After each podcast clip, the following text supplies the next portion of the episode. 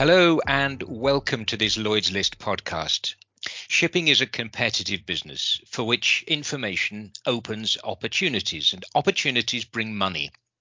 Inviting competitive businesses to divulge information for the good of something bigger than themselves has always been an uphill task, but we're, but, uh, we're told the stakes are higher now than ever.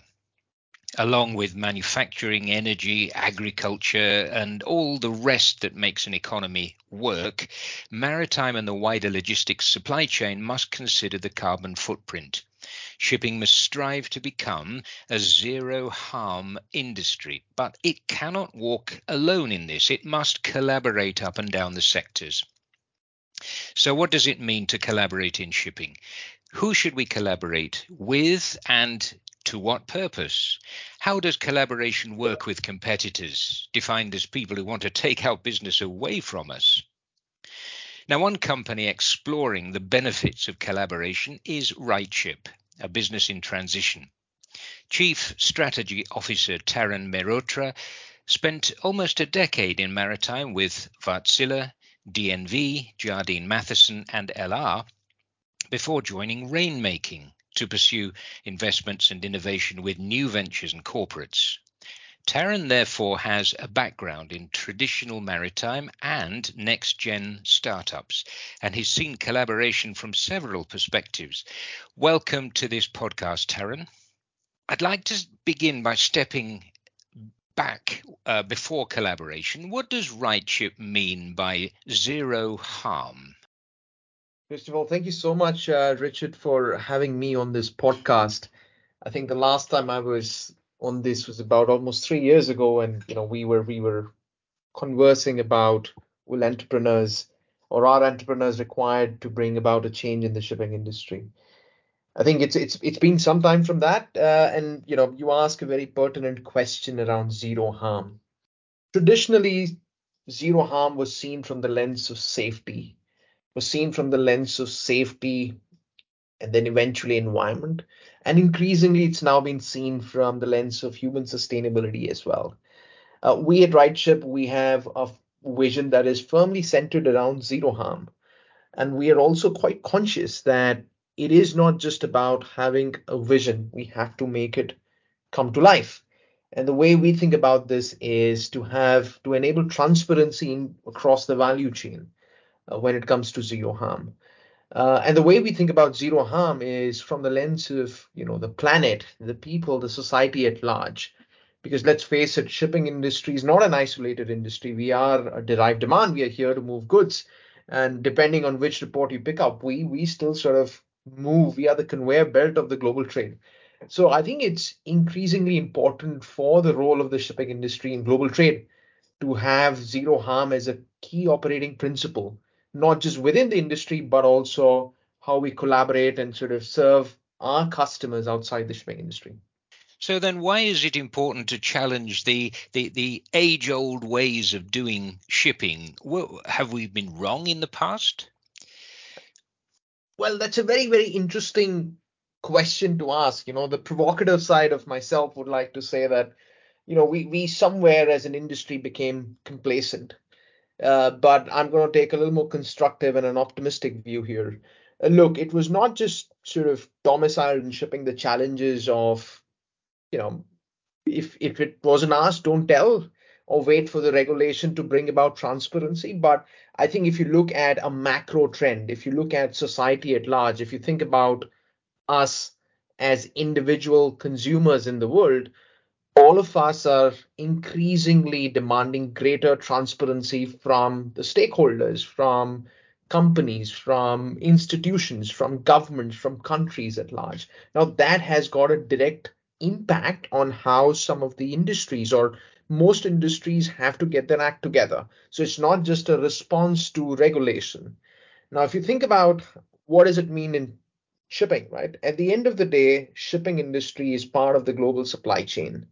Now, when large companies think about creating transparency across their supply chain, there is a knock-on impact on how shipping behaves, on how shipping needs to serve its customers, and how shipping needs to report its performance, how shipping needs to think about the ship on a, you know, a cruise vessel coming into a very, very busy town. I think gone are the days where it can start spewing out, you know, dark smoke, because there would be citizens uh, that would start questioning, because increasingly us as a society, we are becoming a lot more aware of what's happening. And I think that is the key principle that shipping needs to come to terms with. And I think that is one of the reasons why, you know, at, at least in my sort of a decade and a half experience, I'm quite excited that if you think about decarbonization as an example, we are not just waiting for regulation. There are companies within the maritime industry. There are not just customers, ship owners, charterers who are proactively trying to move the needle beyond what is just required by the regulation. And I think that is the exciting opportunity for shipping at large. So, so let's let's talk about collaboration um, for the greater good. Um, it's not easy for a competitive business, is it? What examples are there in your experience of competitors collaborating to the benefit of both parties? I think, you know, we have, again, we have sort of beaten the shipping industry. If, if I just take a shipping industry view here that, look, um, information arbitrage is my bottom line. Uh, I, I think that's that's incorrect. If you start unpacking that a bit, let me give you a very, very specific example. Safety performance cannot be a competitive advantage. Let, let's think about it, right? One life lost is is far too many, right? You, yes, there is. It is seen as if you have a better safety performance, you have potentially more competitive.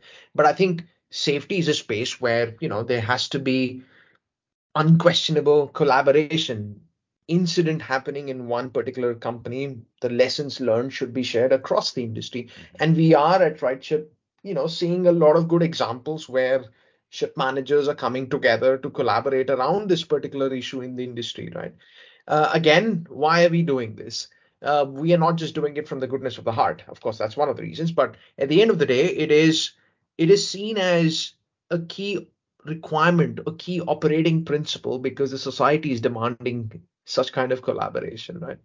Um, and then if you have, as an industry, we have to look at some of the other industries where competitors have come together and, you know, still collaborated on aspects, right?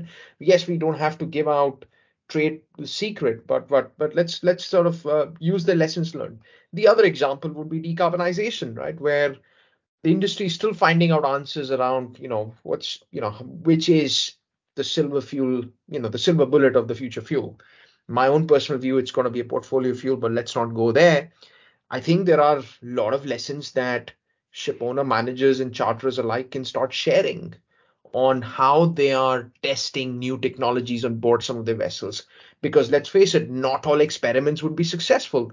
Then why repeat an, a failed experiment? It is expensive. Can you share that knowledge across the value chain? And I think increasingly, I'm, I'm, I, I am based out of Singapore. The tone of collaboration in an, you know, I M C or a maritime uh, center like Singapore is that of coming together. Yes, um, and all is not rosy. We we still have to sort of sort out the the sort of the framework of collaboration on, you know, on data exchange standards, on my data is not your data, but I still want to, you know, showcase uh, what I can share with you. And there are technological solutions around how we can do that. So, so let's think about RightShip itself. It's it's a company in, in in transition. Now, you're chief strategy officer at RightShip, um, so you're involved in this at a at a, at a granular level. Um, how would you like to see RightShip working with the industry going forward?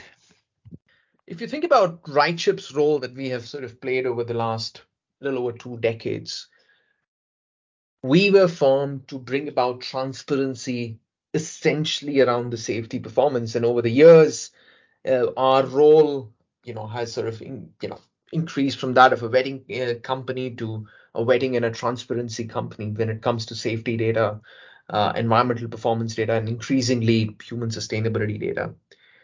Our nirvana moment would be where ultimately there is collaboration around the safety performance of the industry. Now, at the nitty-gritties of it, we have to We are laying the foundations. We are sort of not starting from scratch. We are using all the work that we have done. We have we work with charterers, managers, uh, flag states and port states on how we can resolve the safety performance challenges, how managers can come together and share know-how around some of these uh, issues in the industry. Our own role, let me give you a very specific example, because we transact on millions of data points uh, because of our own activity. We have the ability to inform best practices uh, on, on something very specific like enclosed space entry.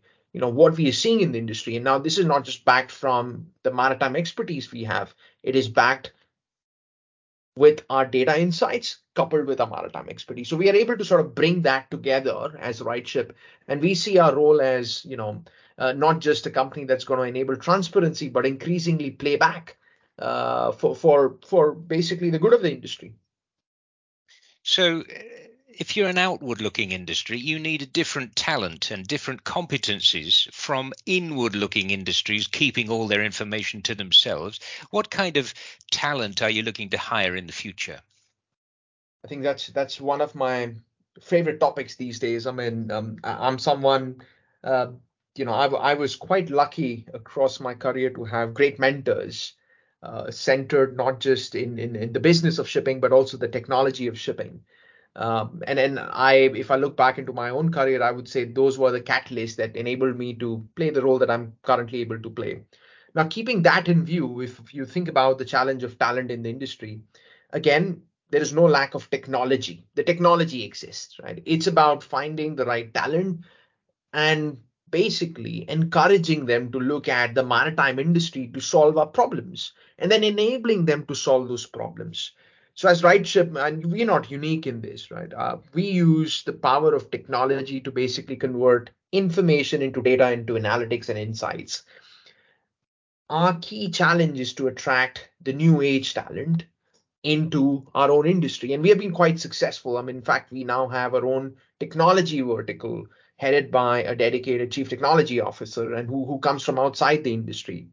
Uh, but then again, one of the other areas that that we we play our own little, you know, small role is to collaborate with academia, collaborate with business schools, where basically work with young upcoming talent into the pipeline and explain to them the importance of the shipping industry. That, you know, because at times what happens, your perception of the industry is, yes, this is not a new age industry, but let's let's face it, till three D printing becomes the norm, we would still require ships to move energy, ships to move goods, ships to move raw material, and ships to eventually move people as well. The problem we've got, though, Tarun, is that we're competing for these data scientists and, and, and, and other technology people with some of the household names of the world. How do we attract them to the, the shipping industry? Well, looking at the current macro environment, uh, I, I just want to give a very tongue-in-cheek response. The tech industry is going through its own challenges. Uh, and that, I feel, at a very tactical level, it's a pretty unique opportunity. As one uh, very famous C E O from the tech industry said, there's no dearth of, uh, you know, jobs, uh, the tech jobs, but there could be a dearth of jobs in tech. Now, therein lies the answer, right? You have a lot of the tech talent today looking for opportunities. Now, the responsibility for us in the maritime industry is to showcase our industry, the importance of our industry, and more so, the impact of the work that technology can have on defining the future of the industry. Because let's face it, it's not just enough to build technology solutions. It's how do you use them? How do you sort of collaborate across the business model of shipping? And then empowering these individuals, right? And then again, I think the final key sort of point from my side on this would be, how do you use the maritime existing talent in collaboration? Uh, so the domain coming together with the tech talent to solve really pertinent problems. Um, OK, so finally, um, Tarun, you've, you've talked about going back to the drawing board and creating a whole new business model for uh, maritime. What would that business model look like? And, and can you give us a suggested time frame as to when it would happen? I, I wish, right, I, I had a crystal ball, but, you know, on so-and-so date and a few years from now, everything is going to be hunky-dory. Uh, but I don't. What what I know for a fact is we as an industry have to have a risk appetite. And I always say this in, in, in my sort of engagements with the industry. The risk appetite exists in the maritime industry. Look at all the new building speculations that get ordered or not get ordered and whatnot, right? So there is a commercial risk appetite. if we have to define, and why do we have to define a new business model? Because our old ways of working was not just enough. Let me give you a very simple example. You know, when when you had a vessel call into a port, you had reams of paper that the vessel had to fill in for a particular port call, and the vessel got cleared, and the vessel did its business and left the vessel, uh, left the port. In today's day and environment, at least for some of the large ports, you can have that interaction in a digital environment. The vessels are increasingly connected. You have higher penetration of internet and eventually higher penetration of high-speed satellite connectivity coming on board. That would require us to think differently. How how do we sort of operate the vessels from a tech perspective, that is the, you know, the, the nuts and bolts of it? How do we sort of do the business of shipping? Do we need to rethink our commercial contracts, which have been rooted in centuries of tradition, which might sort of unlock a lot of efficiency from an environmental perspective? And that's what I mean by actually, you know, uh, thinking about the business model innovation. And I think that can only happen when you have willing participants across the value chain. So in a very simple terms, you see some examples of charters working with owner managers, forward leaning, to really think through that in a particular trade route, could they define a new model of collaboration, whether around green technology, which is not sort of only one-sided from a commercial perspective. Uh, and that's that's where I think uh, we at RightShip are also very open to collaborate with different actors across the value chain to really think through what does zero harm mean for the future. So it's not just about a tick mark exercise. Let's come together, let's collaborate together, let's really define what zero harm mean in a very, very specific and a tangible manner. Thank you, Tarun. I, I can see you're very, uh, you're uh, really pushed in this direction. That's fantastic. Um, collaboration with uh, competitors has worked for industries such as cloud computing. So pioneers in maritime are probably thinking along those lines uh, too. Whether shipping is ready to go back to the drawing board that Tarun has uh, suggested and build businesses from the grassroots remains to be seen. But what is certain is that shipping is being encouraged to explore the benefits of collaboration because, as Tarun has already made very clear, sustainability and good practice are team pursuits. Thank you, Tarun Mehrotra, Chief Strategy Officer at RightShip, and thank you too for listening to this Lloyd's List podcast.